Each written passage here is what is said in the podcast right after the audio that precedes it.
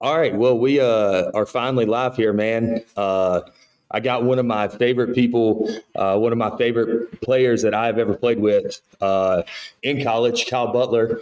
Uh, this is the first podcast that I've ever recorded. So there may be some hiccups uh, and there may be some little lag switches here or whatever, but man, we're just going to keep this thing natural. I've been wanting to do a podcast for call it two years now. Uh, I, have kind of uh, been debating it. Uh, I went back and forth with it, couldn't find a name, uh, and I finally figured everything out. Uh, not everything, but I finally figured out what exactly I wanted to do and how I wanted to go about it. So, uh, this is my first official podcast ever, and kind of a little backstory on how I got the name of this thing. I coach travel baseball, and we were playing Campbell we were playing at Campbell, and I was coaching third base. And I told myself that I'm going to start a podcast called Down in the Dugout, and that Clever. stuck. That that resonated with me, and uh, here we are. We're, we're we're a year later, and I'm finally. This is episode one. Episode one, uh, and the plan is to uh, launch these things once every two weeks um, to start and keep rolling. So basically, it's just going to be a little bit of an interview style podcast. We're going, I'm, going to get a lot of cool people on here, uh, starting with with my boy Kyle here, and he's got a lot of cool stuff to share. Uh, we're going to go back. The main reason I started this, and I, I really wanted to focus on just having a good time. I wanted to network. I wanted to talk to people and I, I wanted to learn. And I'm, I, that's all I want. I hope that I can give and provide videos and platforms and talking to people that way parents, coaches, players, trainers, whatever it may be, can learn and listen to this. If you don't learn, learn something from it, that's fine. If you do, that's fine too. But we're going to keep this thing natural. We're going to have a good time. Um, we're going to talk to a lot of cool people. So, um, a little bit of background on myself. Uh, played baseball here at Virginia High, uh, which is a local high school here where I'm from. Uh, went on to play four years of Division One baseball at Radford University, uh, where I was able to meet Kyle. Kyle was one of my teammates, uh, probably the favorite, one of my favorite teammates I've ever played with. Uh, he's got a, little, a lot of cool stuff to share, uh, and you'll kind of see that. Um, and was fortunate enough to play in two postseasons and uh, was not fortunate enough to play after college. So got into coaching, and I've been coaching the past five years. Uh, I coach in the Dirtbags organization, which is a national organization. I coach the 26, uh, 2026 national team, uh, coach pitchers and catchers there. Uh, and then I coach here at Virginia High, where I graduated from. So I've been coaching for the past five years, and um, yeah, we're going to keep rolling and and hopefully I can make a career out of it at one day. But I'm gonna I'm gonna have fun on this thing. Uh, excited to to get this thing going and get this episode rocking. So I'm gonna be quiet and we're gonna we're gonna let Kyle uh, KB jump in here and kind of share some stuff, and we're we're just gonna talk, man. So KB, what's up, man? How you doing? What's, what's up, my man? I, I appreciate you uh, getting me on here. Um, when you texted me the other day, I was first of all excited because I hadn't heard from you in, in, a couple years. You know, we're getting old, man. We're getting four or five years right. out of college, so um, I was excited right. to talk to you on the phone a couple days ago. Um, you've got the perfect personality to put this on. You know, you're, you're good at talking. You're outgoing people like you. Um, so I think you're going to do good at this, and I appreciate you starting it. You know, that's the hardest part is just to start it. So you know, I, I think sure, you're going to do you're going to do big things, and you're going to take off, get some important people, get some knowledge on here, create a big following, and, and I'm excited to follow it. So. Um, awesome, yeah, man. So, yeah, I'll uh, I'll start with my story. So me and Chandler are from the opposite sides of the state. I'm from southeastern Virginia, the best part of the state, um, especially for baseball. um, so so uh, I'm, I'm with Chandler. I, I went in, into Radford the same year as he did. I uh, I went to a school called Western Branch High School. Pretty pretty common school in Virginia. You know, just known for winning. Um, was was fortunate enough to win a state title in 2014, and then uh, go ahead and move on to Radford. Um, Uh, you know, I was I was not the guy that was highly recruited out of high school. You know, I I was a late bloomer, as they say. Um, you know, I could always hit a little bit, but you know, my, I didn't have the body. I, I, didn't really have the tools yet.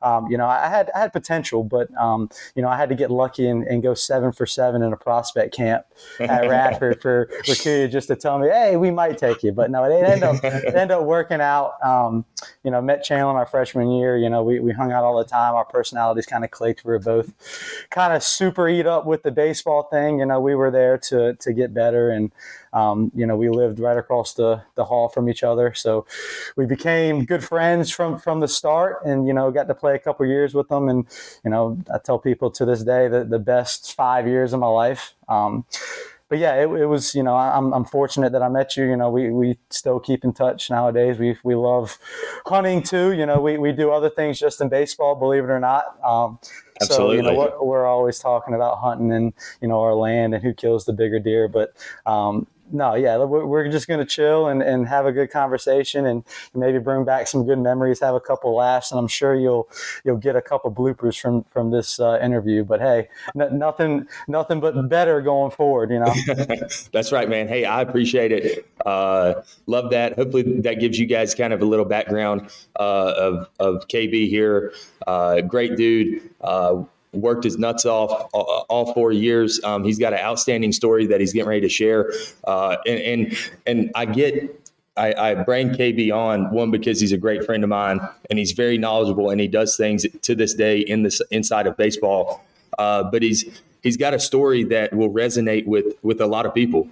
Um, not not highly recruited, uh, as as we know in today's game everybody is is all on ranks and who throws the hardest and who hits the hardest. But I think sometimes those guys get lost that can bring the most value to a clubhouse, um, and that's important. And and you and I both know uh, when you get into a college setting that um, clubhouse guys are very important. And then uh, you can talk about your pro ball experiences uh, here after a while in this show. So, uh, KB, tell me tell me your college story, man. Like like give the people the full story on what happened. You don't have to go into the the nuts and bolts of it, but kind of tell thing. people, kind of tell people uh, what happened and what went down and how you went about it, and, and kind of how you kept your composure through this. And and this is such a touching story, man. And I, I think if if any young guys are out there listening. Uh, if you learn anything from this story right here, uh, it, it's never give up and never quit on what you want to do. So, uh, kind of talk about what you went into, and then uh, what happened there and then how you bounced back and, and later on uh, became very successful. So, as you know, coming in as, as little freshman, 18 year old freshman, we thought, you know, we were big dogs and, you know, we were going to play and, you know, we were going to get out there and they were going to open a position up for us. And, you know, like, like every player does. Um, sure. You know, unfortunately and fortunately, you know, we had a really good team coming in our freshman year. I mean, I'm talking probably the best team I ever played with. Um, so yeah. on the fortunate side, we got to get used to winning early. The unfortunate side, there wasn't a lot of playing time to go with that. Um, so tell me about it. Um, um, you know, went into the fall. You know, had, had a pretty good fall. You know, I wasn't really looked high highly on just because you know they you know they didn't really know me that well yet even though they'd seen me play a couple times. And you know I, I hit pretty good and, and, you know competed. And you know I had a senior at, at, second Josh Gardner probably still the best player I've ever you know you know been around um, and we had another really good infielder you know Chris Coyle taught me a lot um, but yeah just just kind of learned from them and you know I I was very immature at that age you know not not in you know the work ethic. I, I, I played hard, I, I, worked hard, but you know, I, I just didn't think a lot of things through like I should have. Should have. And you know, I, I really thought in my head, you know, I'm, I'm going to play. You know, I'm, I feel like I, I could I could help and whatever it was. Um, and I got humbled real quick. Um, and so you know, went through the year. I, I kind of lost a little bit of motivation as the season went on because I kind of knew, you know, I wasn't going to play. And then coach had told me, you know, I'm going to redshirt, and you know, so the immature me, you know, back back when I was 18, kind of said, you know what, I'll just kind of take the next couple months off. You know, I, you know, I was at practice and I, I, still played hard at practice, but you know, didn't put the work in outside of practice and kind of sure. said, you know, there's there's always next year instead of you know wishing me now to go back at 18 and say, you know, the mature thing is to, you know, go in, you know, really put your head down and, you know, just go day by day and, and just get 1% better because, you know, that the, the, the years go by fast. So that next year will be here fast. So at the end of the year, you know, we, we, we ended up winning a, a conference tournament, which was awesome.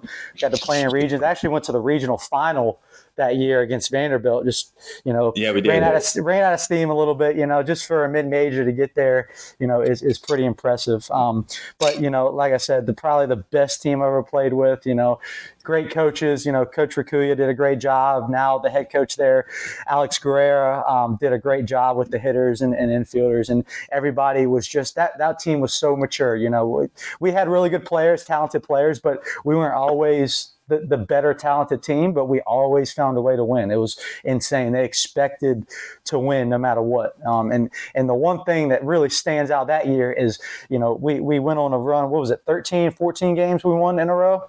I think. Yeah, I think yeah, it was like 14 or 16 there.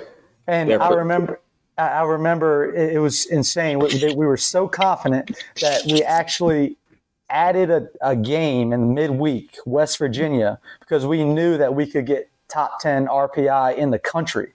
And, you know, that's not normal. Mid majors don't do that because most of the time we get smacked. It's just, it is what it is. Um, that's, right. that's the, that's, that's part of being in the mid major, right? But um, we, we, we actually hosted them. They came and, and played us a midweek and we beat them. And I think it jumped our RPI. That was later in the season, I believe, and jumped our RPI to, I don't know, 11 or 12.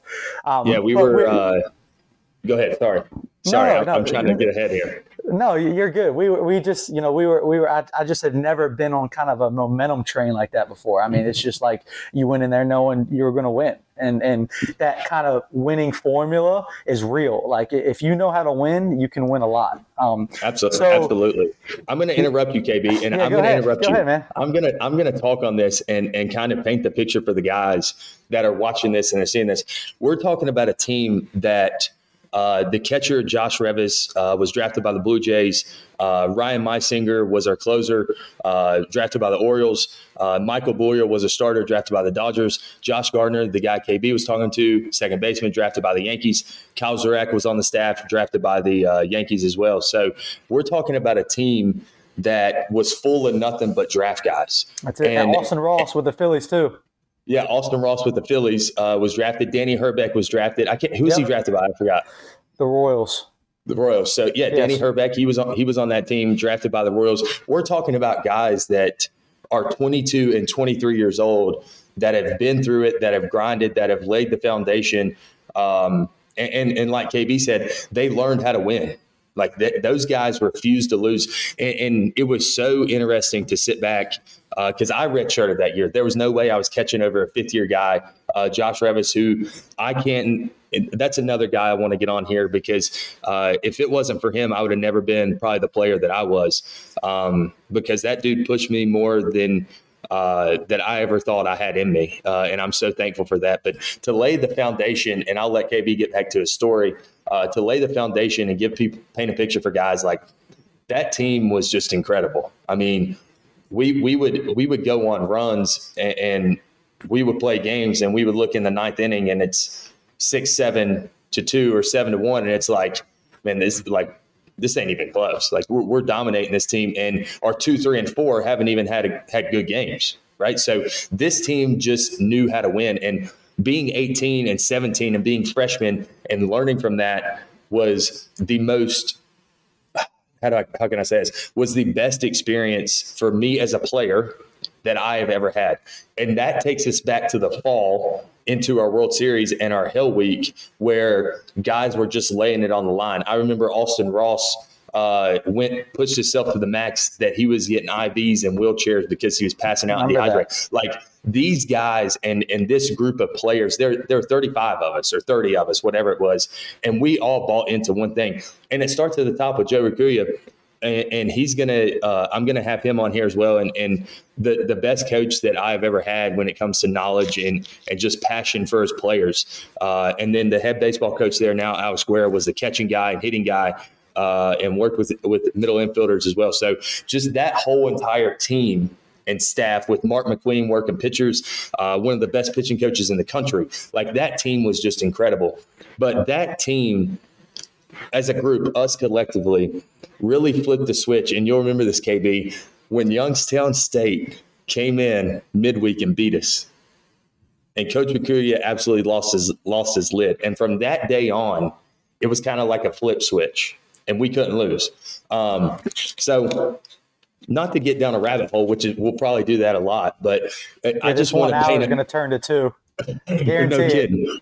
No kidding. I just want to paint a picture for people of how good that baseball team was. It, it, it was incredible. And, and, watching those guys compete every day um, from the dugout as a 17, 18 year old kid, uh, where I went to high school, I was one of the better players. I mean, I had an unbelievable senior year with a bunch of seniors on that high school team.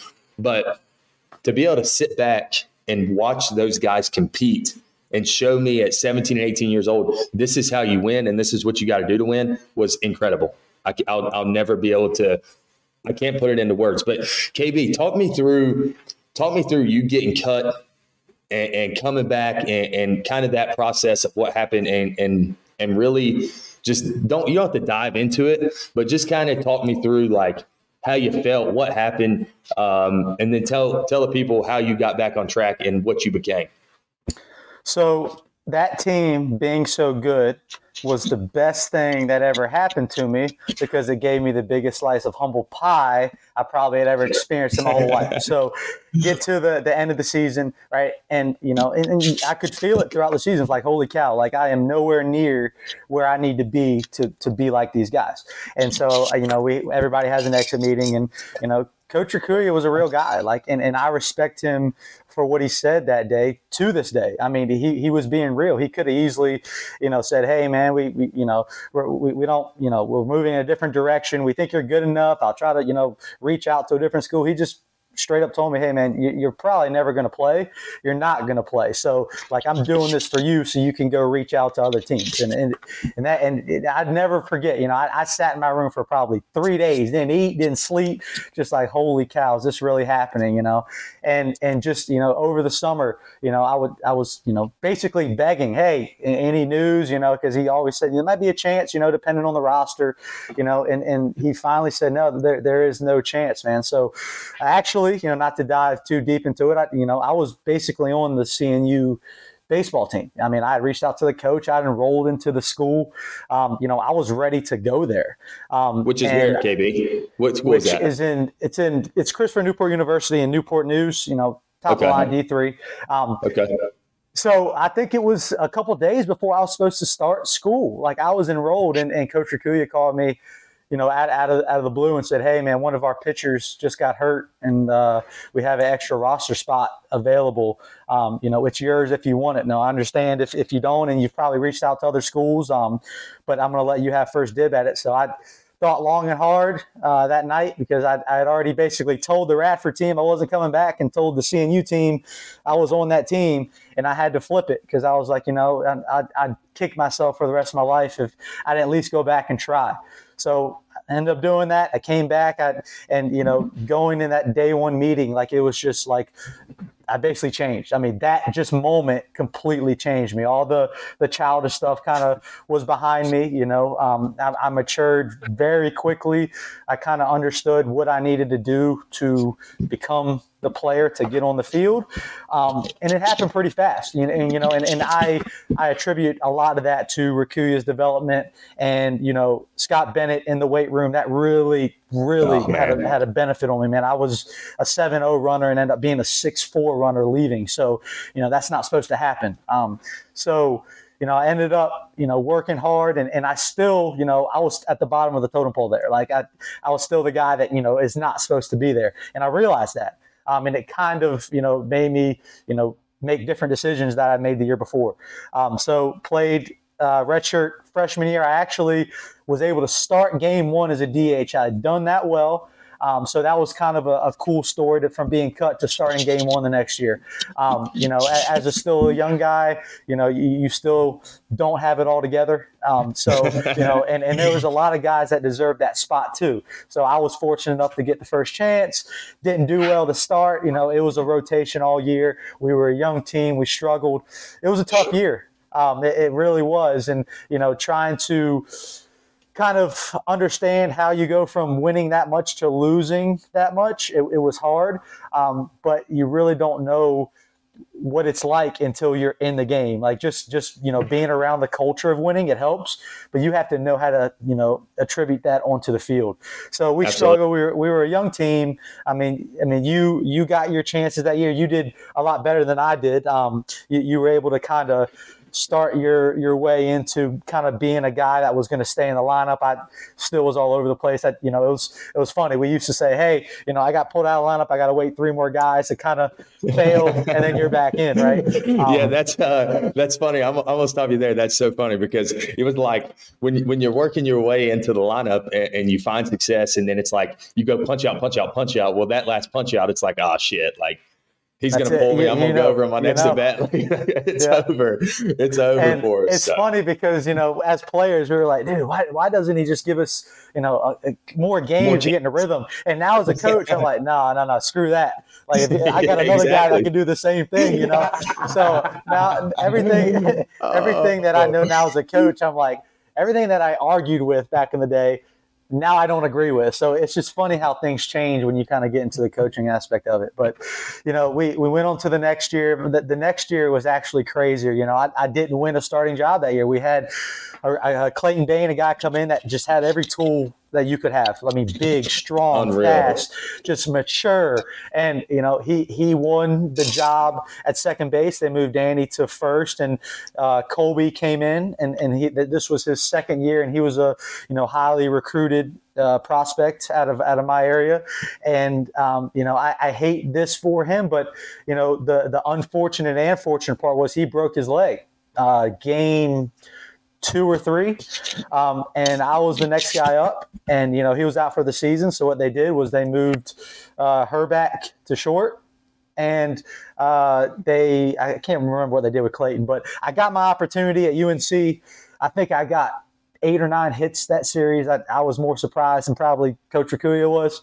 Um, and, and, then, you know, I just kind of, I, I, got hot at the right time and, and he couldn't take me out. You know, I, I, stayed hot that year. I think, you know, I think we were three quarters of the way through. I was hitting over 400. It was just one of those dream nuts, scenario. Like it's just, it didn't make sense. It was like this kid that has no tools is just leading the league in all these categories. And it was just a confidence thing. It was just, I knew I was a good hitter, but it was just kind of knowing, okay, like he has trust in me. I'm playing every day. If I go over three, I'm still in. Um, so I just I just wrote it out. Now I fell off at the end. Uh, it's a long season. You don't realize that. You get weaker. You, once once your timing starts to, to get off, it's it's hard to get it back on sometimes.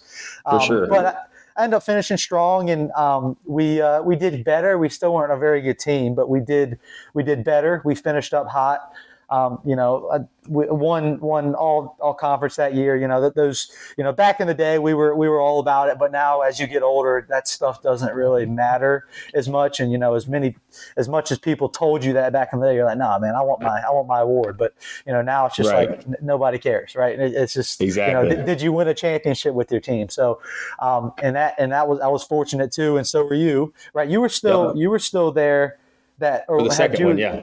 For the second one, okay. It was the yeah. next year that you got hurt, right? Yeah, the next year is when I got hurt. The okay. year after that, or so yeah, the got, year after we won, the, we we won two championships together, and right. then I got hurt the following. Year. And then year. you got hurt the following year. Yeah, so yeah, went uh, went through the conference tournament without losing. Uh, got hot at the right time and won a championship in in, in uh, was it South Carolina? Yeah, South Carolina. South Carolina. Plains. Yeah. Yep. I think my light battery's dead, KB. Oh, gee, yeah. I, I, didn't know if we were playing glow in the dark or what was going yeah, on. Yeah, I think my light battery's dead, but it's oh man, it's all good. Uh, let me t- let me just flip my lights on. All right. Here's the birthday cup. You can edit this stuff too. It's all natural, baby. It's all good. We're good. All natural. Go uh, with the uh, flow. That's right. I think I, I love what you share because this brings me to this question and this point as a young as a young player who's not playing in a lineup, how important is it to always be prepared and ready for that for that start? You with me? Because Oh, dude, if you weren't if you weren't prepared and you haven't continued to work, because it's so easy for you to see that Clayton, a younger guy, got the starting job over you. It's so easy for you to put your head in a bag and say, you know what, I'm done with this. But instead, the person you are, the player you are, said, you know what, I'm going to keep grinding. Right, I, I still may have an opportunity. I'm going to keep grinding. Now, all of a sudden, this this guy gets hurt, who is a great player. He gets hurt, and now you become an all conference player. You you you stay hot. You stay in the lineup, and, and now coach has the uttermost trust in you out of anybody in the dugout. So how important is it to young players or to any player that is losing a job or that's not getting their job to make sure they stay hot, they stay prepared, they show up to early work, they show up early to early work, and then they stay later. Tell how important was that for you in that process to make sure you're prepared to to go ahead and step in there? It's it's super important, and, and everybody knows. You know, the next guy up. That's pretty obvious. You know, everybody kind of knows their their depth in, in, in a in a uh, in a roster. You know, if you're the backup, or even if you're behind the backup. But I think where most people kind of don't think in this way is like you, you're. A lot of people are good enough to be playing. You know, it, it, it's just, it's, and, and they lose confidence because they think because I'm not playing, I'm not as good as that other person. And, you know, Yep. I see it so many times. There's a lot of guys on the bench that are just as good or better than people on the field, but it has to do with things like confidence. Um, you know, it has to do with things like trust, you know, and, and it's just the slightest things that can get you on the field. So most people think they're farther behind than they really are when they're not. Sure, they're right love there. that. Love so, that. So and and, it, and it's it's really hard, especially for a guy that has that competitive nature, to root for the guy ahead of you. And and it's not so much you know putting on a fake smile and and and, and being fake about it. You you root for him because you know that might not be your only avenue to play. You know it, it's it's it can come in weird ways. You know whether it's a pinch hit, Absolutely. designated hitter. You can play a different position. I mean, we both kind of experienced that a little bit, or we tried. Um, so it's more of like knowing you're good, and all it takes is something, a weird injury, or somebody's sick one day, or anything. The the biggest point of that being you're closer than you actually think. You know, I love that, dude. Dude, that Yeah. is that is that is awesome. And that is incredible what you said there. Kids are players are closer than they think. And I never really thought about it like that until you just said that. But that that is dude, that's outstanding. And, and I, I thank you so much for sharing your story because that's a hard story to share, dude.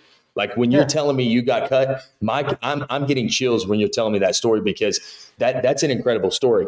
But I want people to understand, and I want parents to understand, and this goes down even to high, like this goes to high school. Like we're both coaches now, we're both in that position. Uh, we're, we're able to hopefully able to change kids' lives and uh, help them out. But always remember, and, and I think you're going to agree with this. Always remember that anytime that you're in the starting lineup, you're only renting that spot.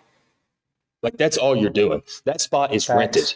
yes, And there are so many players behind you that are rooting for you, but want to be in that spot renting it. And, and and that goes back to what you just said. Like they're closer than they think, and all it takes is one freak incident, and boom, you're in the lineup. Or uh, we, play what, what was it, KB? We play 80 games a season. Like you you get the game 60, and you're in the hotel down in South Carolina or Florida, and you wake up with a stomach bug, and now all of a sudden, coach has to find somebody to put in there, right? And and there that it could be as weird as that, but I, I think it's important, and and I love that you said, man, that is so awesome that that players are so much. closer. I, I keep going back to that because I love that players are closer than they think, and I want to touch on what you talked about with with rooting for the guys in front of you that is very important when it comes to just team aspect things. I, I think mm-hmm. that I think people get lost in, oh, well, this guy's playing ahead of me. I'm going to have some salt towards him, whatever. But what people don't realize, unless they've been there, is you do everything with that person. You are eating team breakfast with them at 7 a.m. You're lifting with them at 5:30. You're going to class with them from 8 to 12. You're going to practice from 1 to 6, and you're going to study hall from 7 to 9. Like you are with those guys 24 7 So I think I, I, love that you shared that. I love that that's your that that's kind of your outlook on it, and, and that is so that that's well done, man, and, and, that's going to resonate with a lot of people when they hear that. Is if, if you're the guy that if, if somebody's listening to this and they're going into their season this year and they're the they're the they're the backup of the guy behind them, like, hey, I'm closer than I think. Like all and, I got to do is stay prepared. Uh, hundred percent, and you know, and this goes more for the the travel ball organizations and the showcase, and you know, a, a lot of times if you've been with a, a group for for a while, and you know you're still not in the starting lineup, but but coach has seen you, and you know you're you're practicing every day with the team.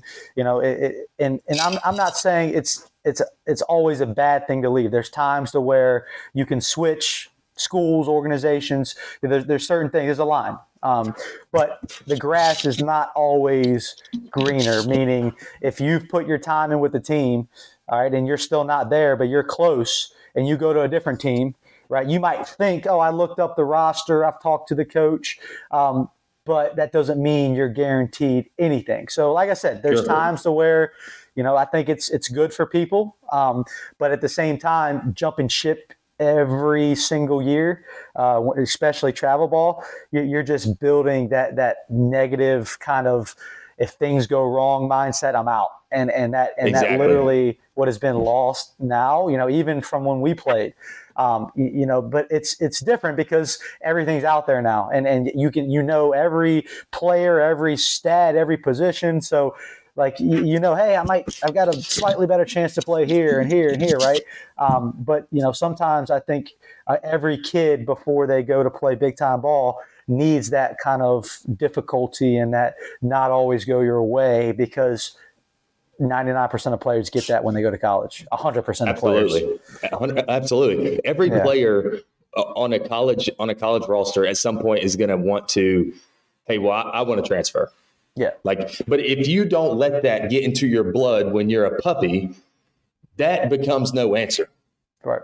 Like right. you you you gut it out, you grind it out. But look, I'm gonna I'm gonna stop us here, and, and we could talk about this all night. All uh, night, and, and this this has been there. so good. Yeah, th- we're we're 30 minutes in, and I think this has been outstanding. Uh, man, your story's incredible. But let let's shift gears and let's kind of talk about some other things uh, kind of that you're doing. Tell me, talk to me about this real quick um, for the next three minutes. Give me three minutes of your. Um, give me three minutes of the transition because you you went on after like this kid got. We're we're looking at a kid that got cut that found his way in a starting position and then went on to play pro ball right? We're not looking at a guy that just stopped after college. Like this guy went on to play pro ball. So, KB, tell me your transition uh, from college and, and, pro ball and where you played and what you did, and uh, kind of tell me, just talk to me about how that life was. Give me three minutes. You're at 32 minutes and 15 seconds. All right. So start. My my experience was way different than everybody else. So um, if you don't know what independent ball is, it's it's it's professional ball, but it's leagues around the country that kids that were very close to getting picked up. Uh, you know, whether it was a bad year or you know they just didn't get the trigger pulled on them. Um, you know, they create these leagues that, that have big followings and, and big stadiums that, you know, draw great crowds and, and you play basically pro ball. I mean, it's, it's, uh, it's the competitive level is basically like playing in the minors. Um, the league I played with was a grind. It's called the Pecos League. So it's it's actually southwest of the United States, New Mexico, Kansas, Colorado, Texas, and it was it was a grind. It, it wasn't like the D1 college life. Um, we stayed at the crappiest hotels. Um, I made a whopping hundred dollars a week, so that kind of tells you right there. And uh, you you actually got paid more if you hit home runs. And unfortunately, I had zero, so I didn't get paid anymore. Um, so I stayed pretty dirt poor the whole time.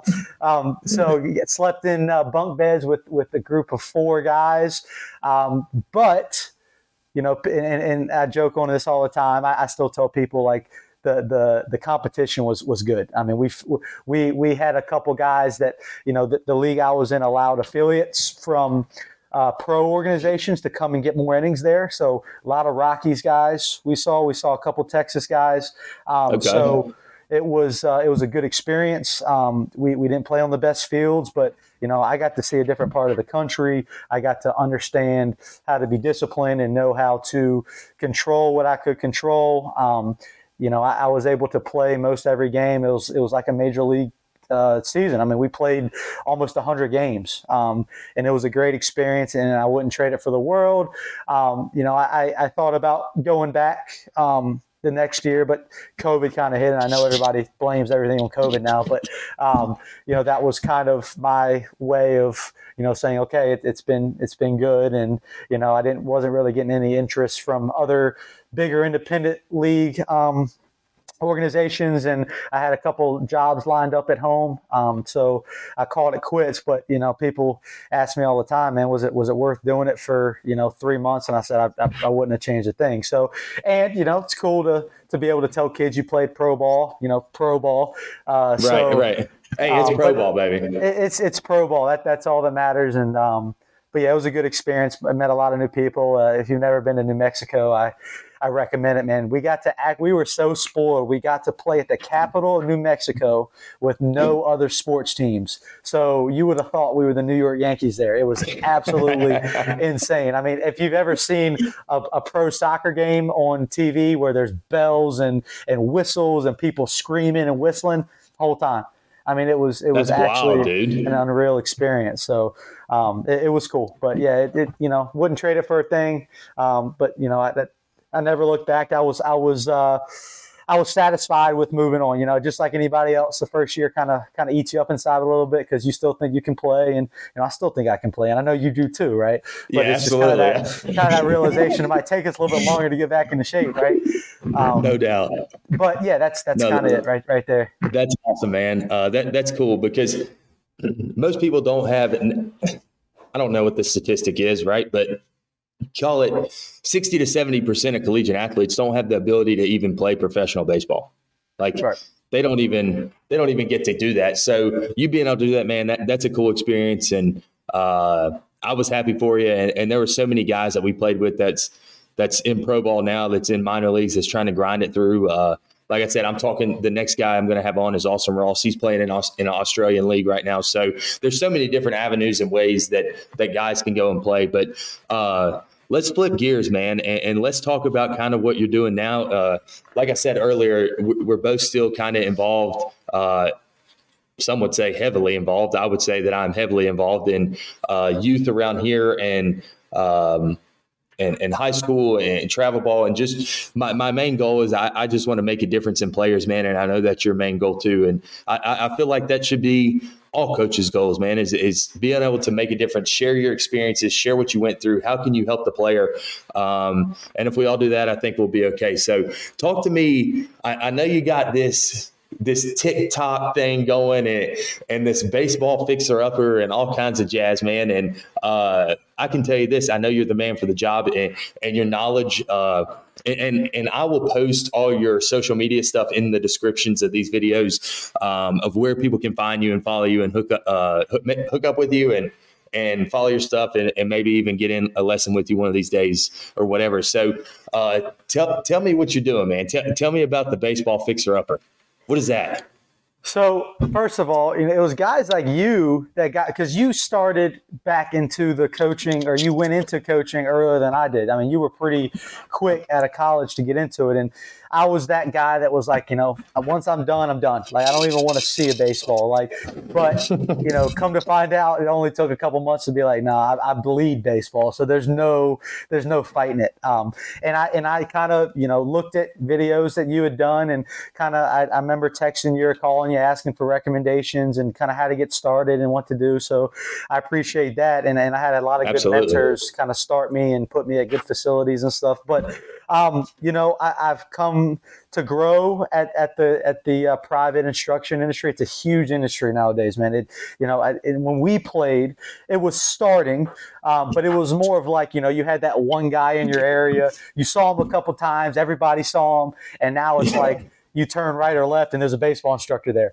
Um, so right. um, it's and everybody now wants their own guy, um, and, and it's just because and, and I'm a baseball instructor, so I'm biased, but I feel like you know if you're not getting one-on-one stuff and letting somebody really lock down on you, um, then you're behind because at practice, you know, coaches tell you stuff and, and you develop through that coaching, but you know when there's 20 players on a team in high school and um, you got an hour and a half, you know, he might say one or two things to you. You know, it's just more. Right. And and I know I don't know about you, but here it was more about getting as many reps as you could get in before the season. It wasn't a ton of development. It was a little bit, but um, not as much as people would think. Um, so got into it, and you know, I, I, I began to grow with it. You know, I took what um, I learned in, in high school and, and a lot from Coach Rakuya, um, and what I learned in summer ball in, in the Coastal Plains League from those coaches. Um, and I just kind of started putting it in my own words, and you know, it seemed to click with you know players. I, I, do mostly hitting, but you know I did some infield outfield stuff,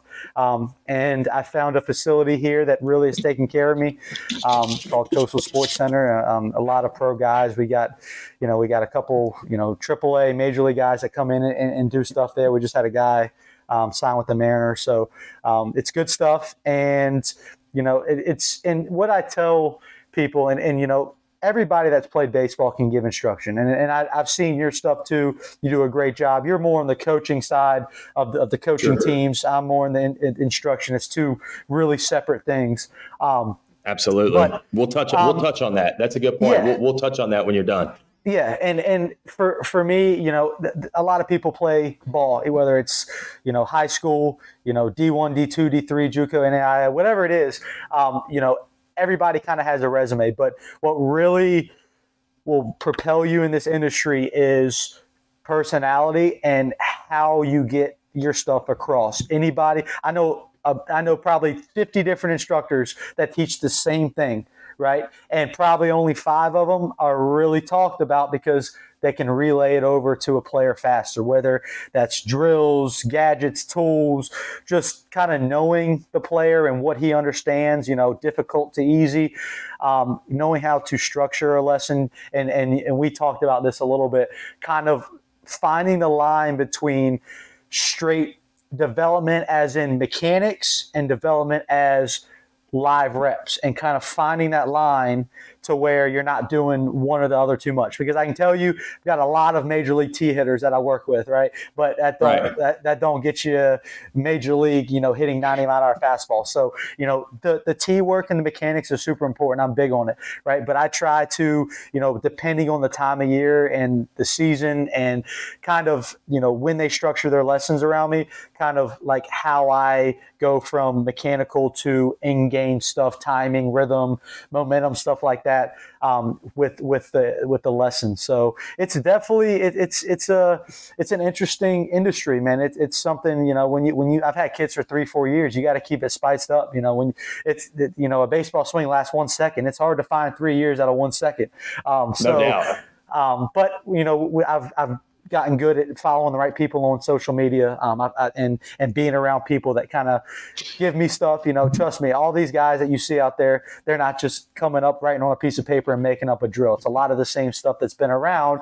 It's how they present it. So you know, resume is great, man. And, and you and, and I'll, I'll, let you take over, but more personality than, than resume when, when coming to that that type of work in that industry. I love that. And and and so many conversations we can branch in so many ways off exactly what you just said.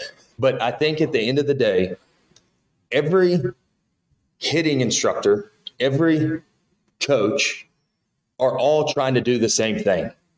It's how they can coach the athlete and how they can coach different athletes. That's the thing.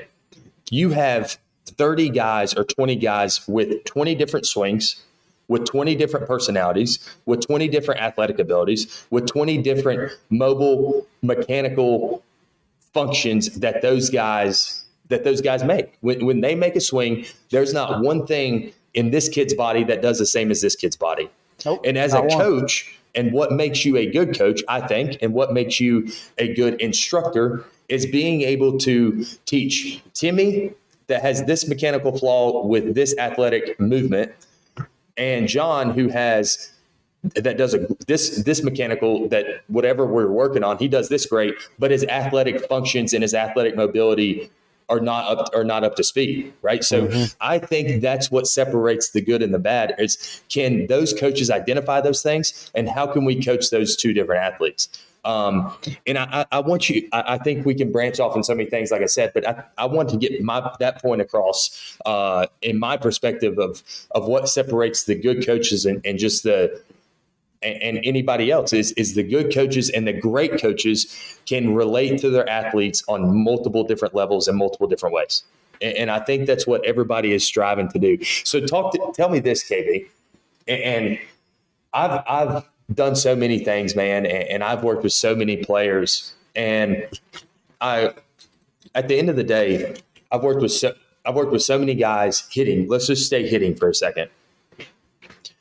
What I think some people don't understand is there is a difference, a major difference between a swing coach and a hitting coach.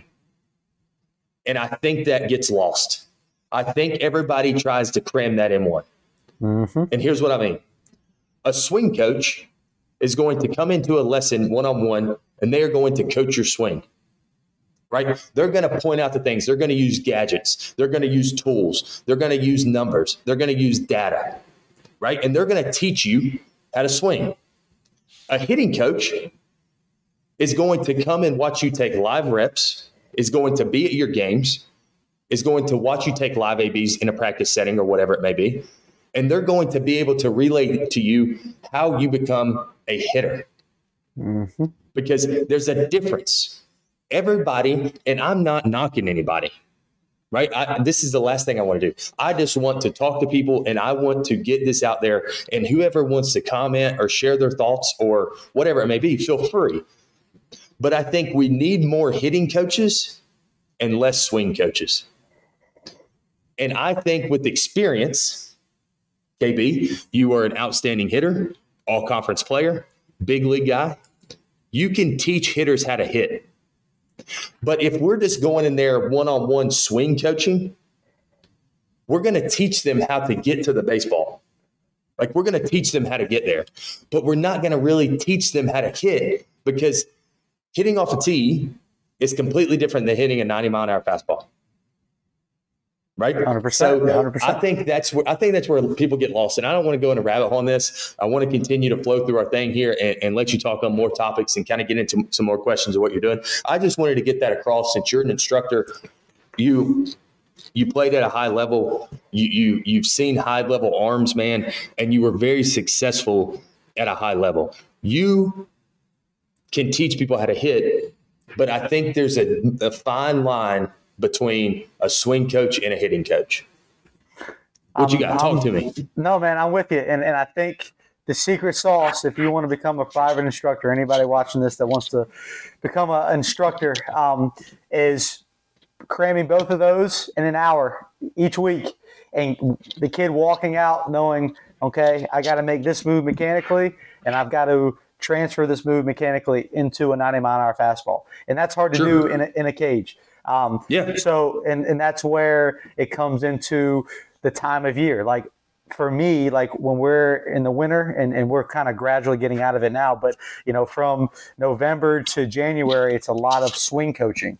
Um, and from now until the season, it's a lot of hitting. We're trying to take that mechanically major league T swing and move it into soft toss and BP and live BP, and eventually I get up there with my 75 poo and throw to them, um, and, right. and, try and try to make it work. Um, but yeah, that's you know everybody has their own kind of spin on things, um, and you know I know people, and, and you know for me sometimes you know with when I when I struggle with it, I'm more on the swing side. Like I, will catch myself being more mechanically, and then you know I'll have to adjust. So it's it's it's a everlasting adjustment, uh, and it depends on the player too. You know, I know a lot of players that you know they they learn better more on, on the kind of understanding hitting and more that learn better on fixing a mechanical issue in their swing. So sure. it's all it's all like I said, it, it changes with the player, um, and, and, it and it, it changes you know as the years go by. Players develop. Players are different hitters, baseball players in general as they get older. Love that. I love that. And and I want to make myself clear. Both of those guys, I, I think I think they're separate. And I think we have both around the country. But at the end of the day, a hitting guy is going to work and do things for that hitter to make the best in-game swing decision that they can make. I'd rather Because have that's go I'd ahead. rather, let, let me cut you out. I'd rather have a average mechanical hitter with really good hitting skills and timing and load and rhythm in the game than a really good mechanical guy that can't find timing or Love doesn't that. understand doesn't understand you know their swing versus a live pitcher. Um, obviously, Right. the, the main goal is to do both. Um, but if I were to pick one, you know, the hitting, no understanding hitting more and, and the game like speed is is going to pay off rather than the perfect swing. I love that. That that is so true, man. And I think we as instructors and we as coaches always have to continue to develop our craft and learn and study and research to figure out if a player comes to us and says, "Hey, Coach KB, I can't figure out. I can't get on time." Like I can't get on time, and, and time, being on time is the most important thing in hitting. Number one, and number that's one, what that's easily. what I've learned over so many years. I've seen some of the prettiest swings in the country, but dadgummit, they can't get on time to hit a baseball. And that's what we are challenged with as instructors and coaches to how do we teach these kids to be hitters versus robots? Mhm. Right. So that that I, I love that. I think there's so many good things there, and, and we can do another podcast. You're not going to be on here just once. I'm going to get you on here a lot as you develop in your career and your personal goals, and and as you grow more and you learn more, and I learn more, and we all and we both develop. I want to get you back on here, and we can go down that road um, a, another time. But I want to talk about something that you sent me um, that is very interesting, and I'm not. I don't know. And I've been around. I started coaching and I graduated 2018. I started coaching in 2019. This will be my fifth year at Virginia High and my fifth year, fourth year in travel ball, or high level travel ball baseball. Right. So you sent me something and it says you currently you are currently a consultant for a 13U team. Yeah, that What sounds weird, that? doesn't it? Yeah, what that- the hell are you doing? So, yeah, man, uh, I times mean, have changed 'cause to say the listen, least. Listen, I, I'm with you, but when somebody, when you send that to somebody, they're going to do the same thing I did. What are you talking about? So you get a lot of coaches nowadays, and, and I don't fault them for this. A lot of dads that don't have the knowledge to develop their kid to play a really high level. I'm not saying Sure. a, a dad can't teach basic stuff, and or a, a person who has never played, um, they can teach things, and, they, and, they, and there's learning an aspect to it, right? You can learn stuff and teach it. Um, but there's just that kind of experience and, and been there, done that that is missing from a lot of coaches. So what I see is, and, and this is awesome, is that them dads, coaches, people who haven't played at a high level realizing this. And instead of going, okay, I'm just done coaching, because it's hard to find coaches nowadays that will do that when you don't pay well, right? So the dads do this because they're taking their time because they have their son, you know, they want to do this.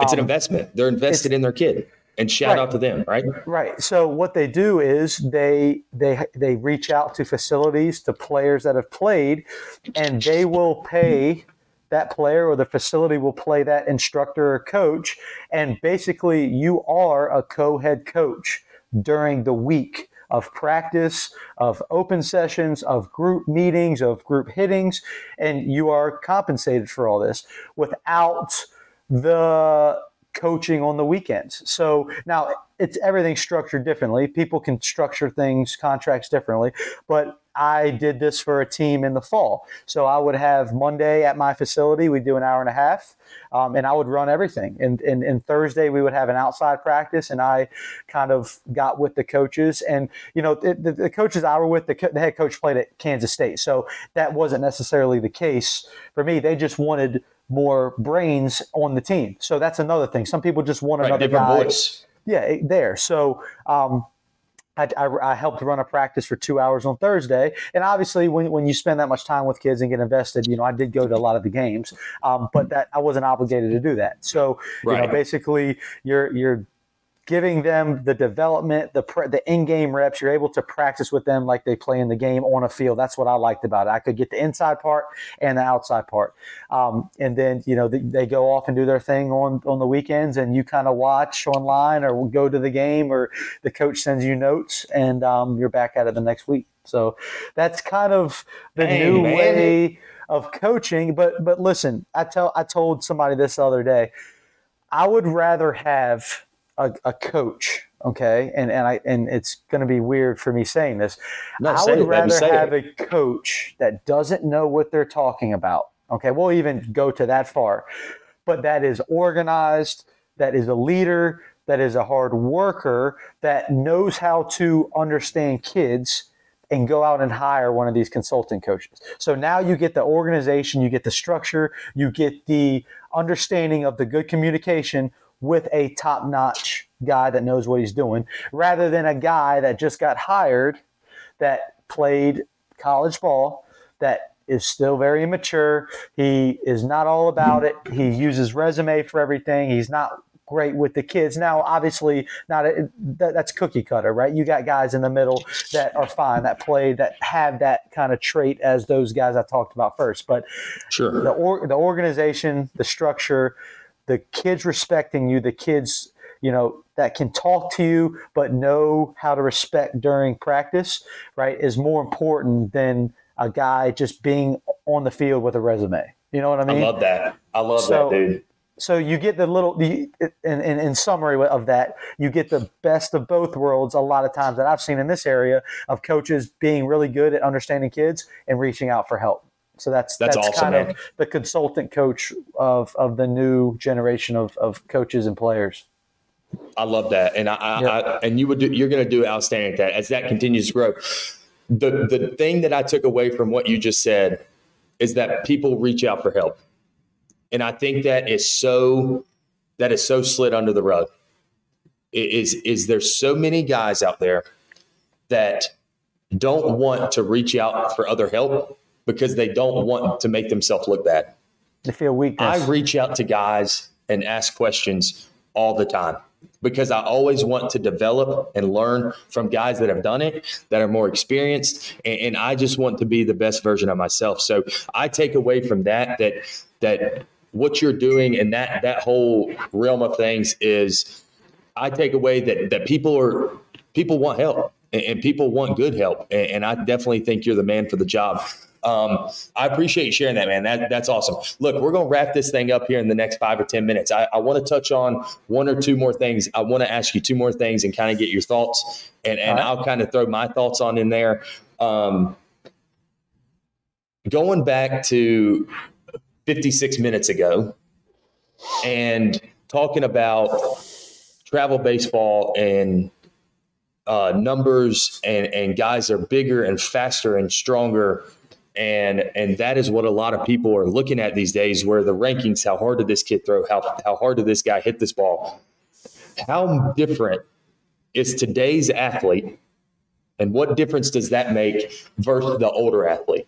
And what i mean by that is kids today are so much bigger faster and stronger than what the athlete was 20 years ago. You with me I'm and. And I, I just want, tell me from a training perspective, coach, why do you think, why do you think that is? Why do you think we're getting guys that are hitting KB? I have a kid that I work with that is on my, that is on my national team that is 14 years old.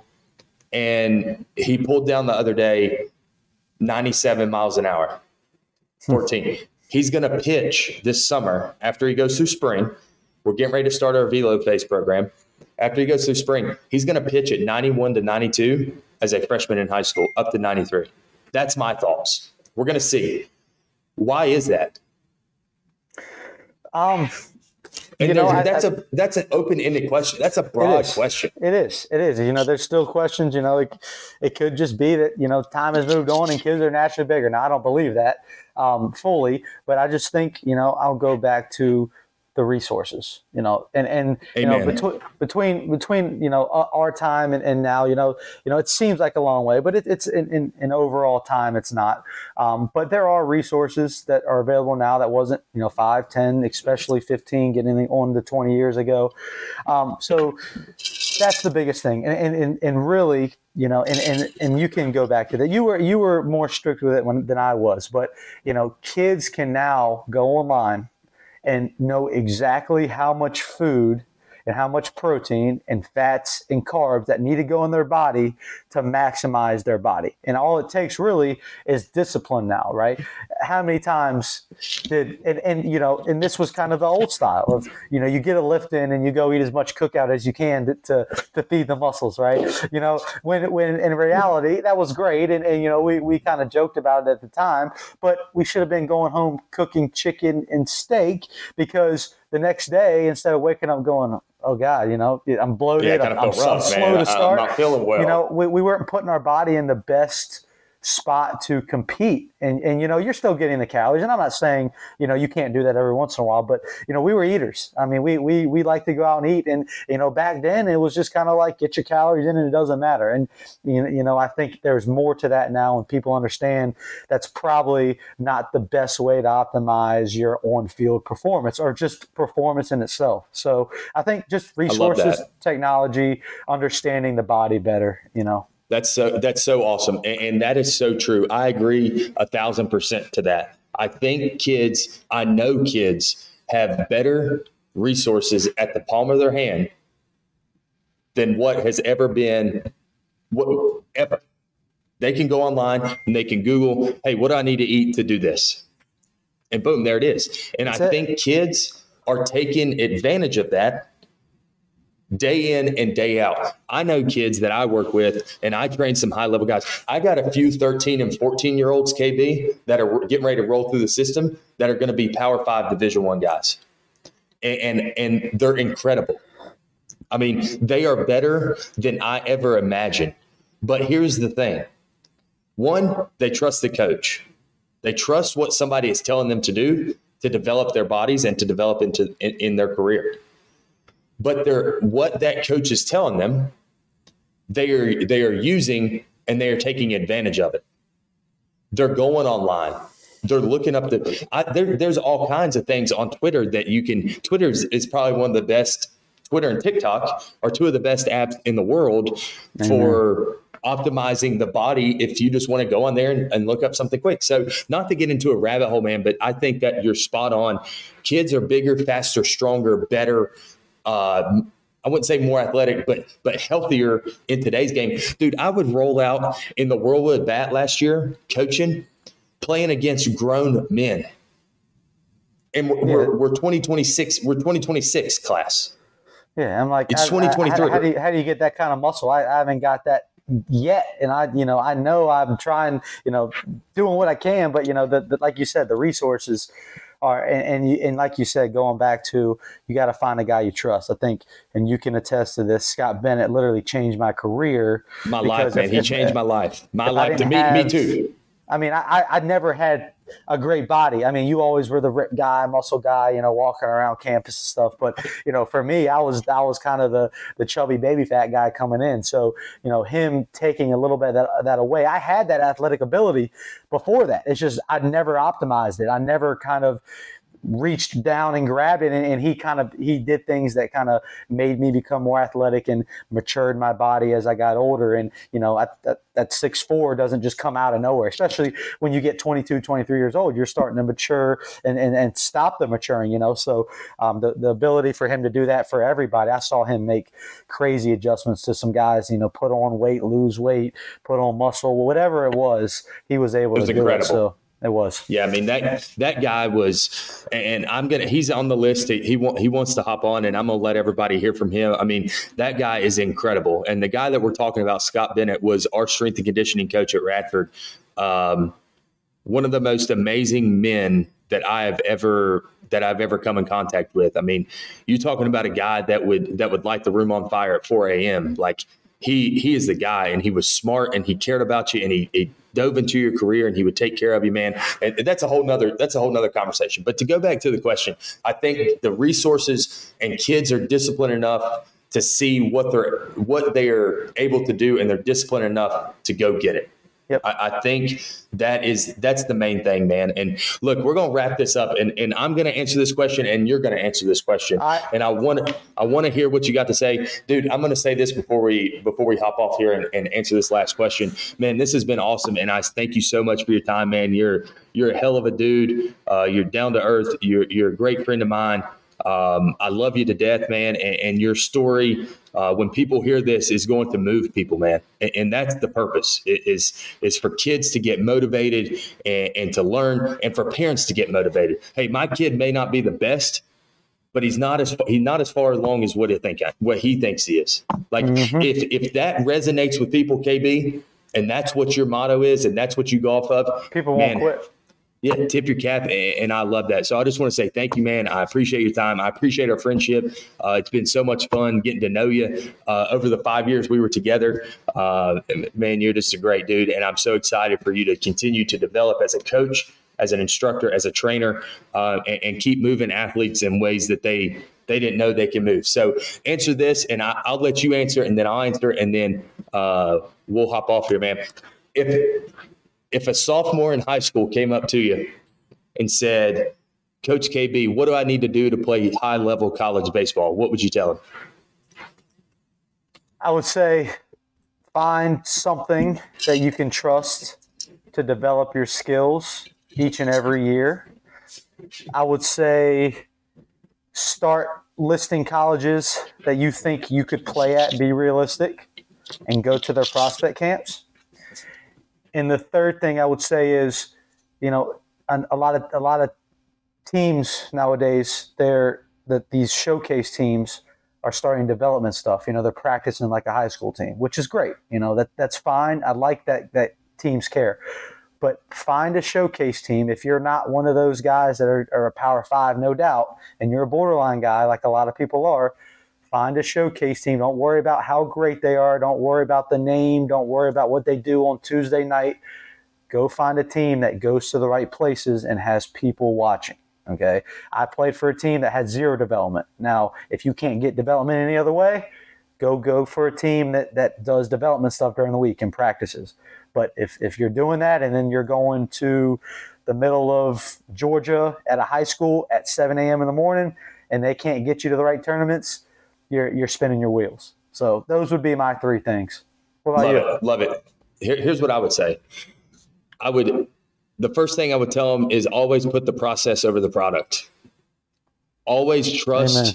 what you're doing and, and stay in that moment and focus in that moment versus worrying about what this outcome or what what something down the road may happen. That would be that would be the main thing for me is is just trust it, uh, believe in it, dive into it and, and, really trust that versus versus what you want the product to be. The next thing I would tell them is to is to stay motivated. Find something that motivates you. Um, find something that you can grab onto, and, and that that may be as as little as waking up every morning and eating ten eggs for breakfast.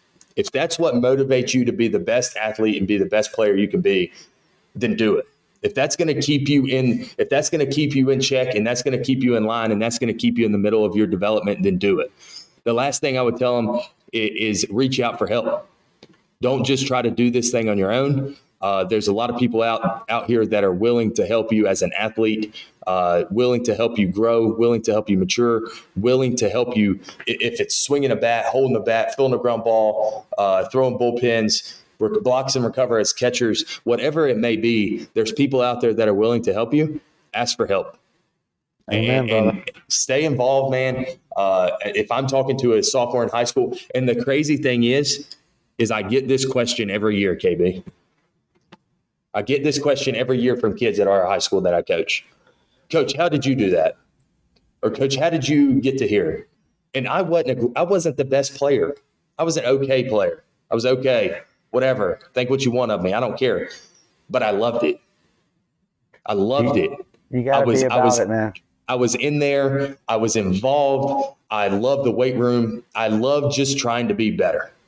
And, and I tell them that. They ask me every year, and I tell them, trust the process. And I know that's such a bull crap thing to say, and it's so overused, but but trust the process, focus on the process over the product, and find something that motivates you. That's what I would tell. I, I, I agree. And, and one more thing to close out. So the motivation, right? You, you got to have it, and, and most kids will have it for, for a while. You know, if they if they love the game, they'll have the motivation. But there's going to be times, maybe more times than others for certain people, the motivation goes away. And then that next word is discipline. So if you don't want to do Amen. something one that. day, you don't want to do something one day, and and and, and you know the motivation is not there. You, you don't feel good. You didn't sleep good. You whatever it is. There's a million excuses you can put out there. If you jump below the discipline and, and, and don't stay don't stay disciplined, you're, you're you're cheating yourself, and then you're falling behind. So that's that's all I got. But you know I think uh, I think I think we're going to get less bloopers out of this than we thought. You know this was I think so too, smoothly. man. This was this was really good, and, and I loved how it was all natural, and, and you're just speaking from what you know, and speaking from your experiences, and sharing your story, and and the going back and forth, man. I really think people are going to learn from you. I know they will. Um, I know players love you.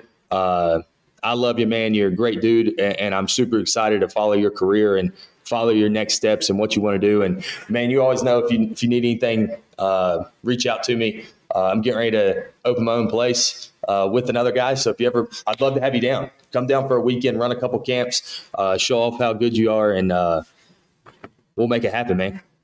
All that back at you and and you're going to do well with this. You got the personality for it. You know you're you're, you're a go-getter so that's what it takes. And and you know i'm glad you started this because like i said earlier um, the, the hardest thing to do is start it. You know now that you have and now that you kind of have an understanding of it i think you'll get great people. And i, I think this thing will, will will blast off pretty pretty soon and, and you'll get a lot of followers and, and help a lot of kids. So appreciate it my boy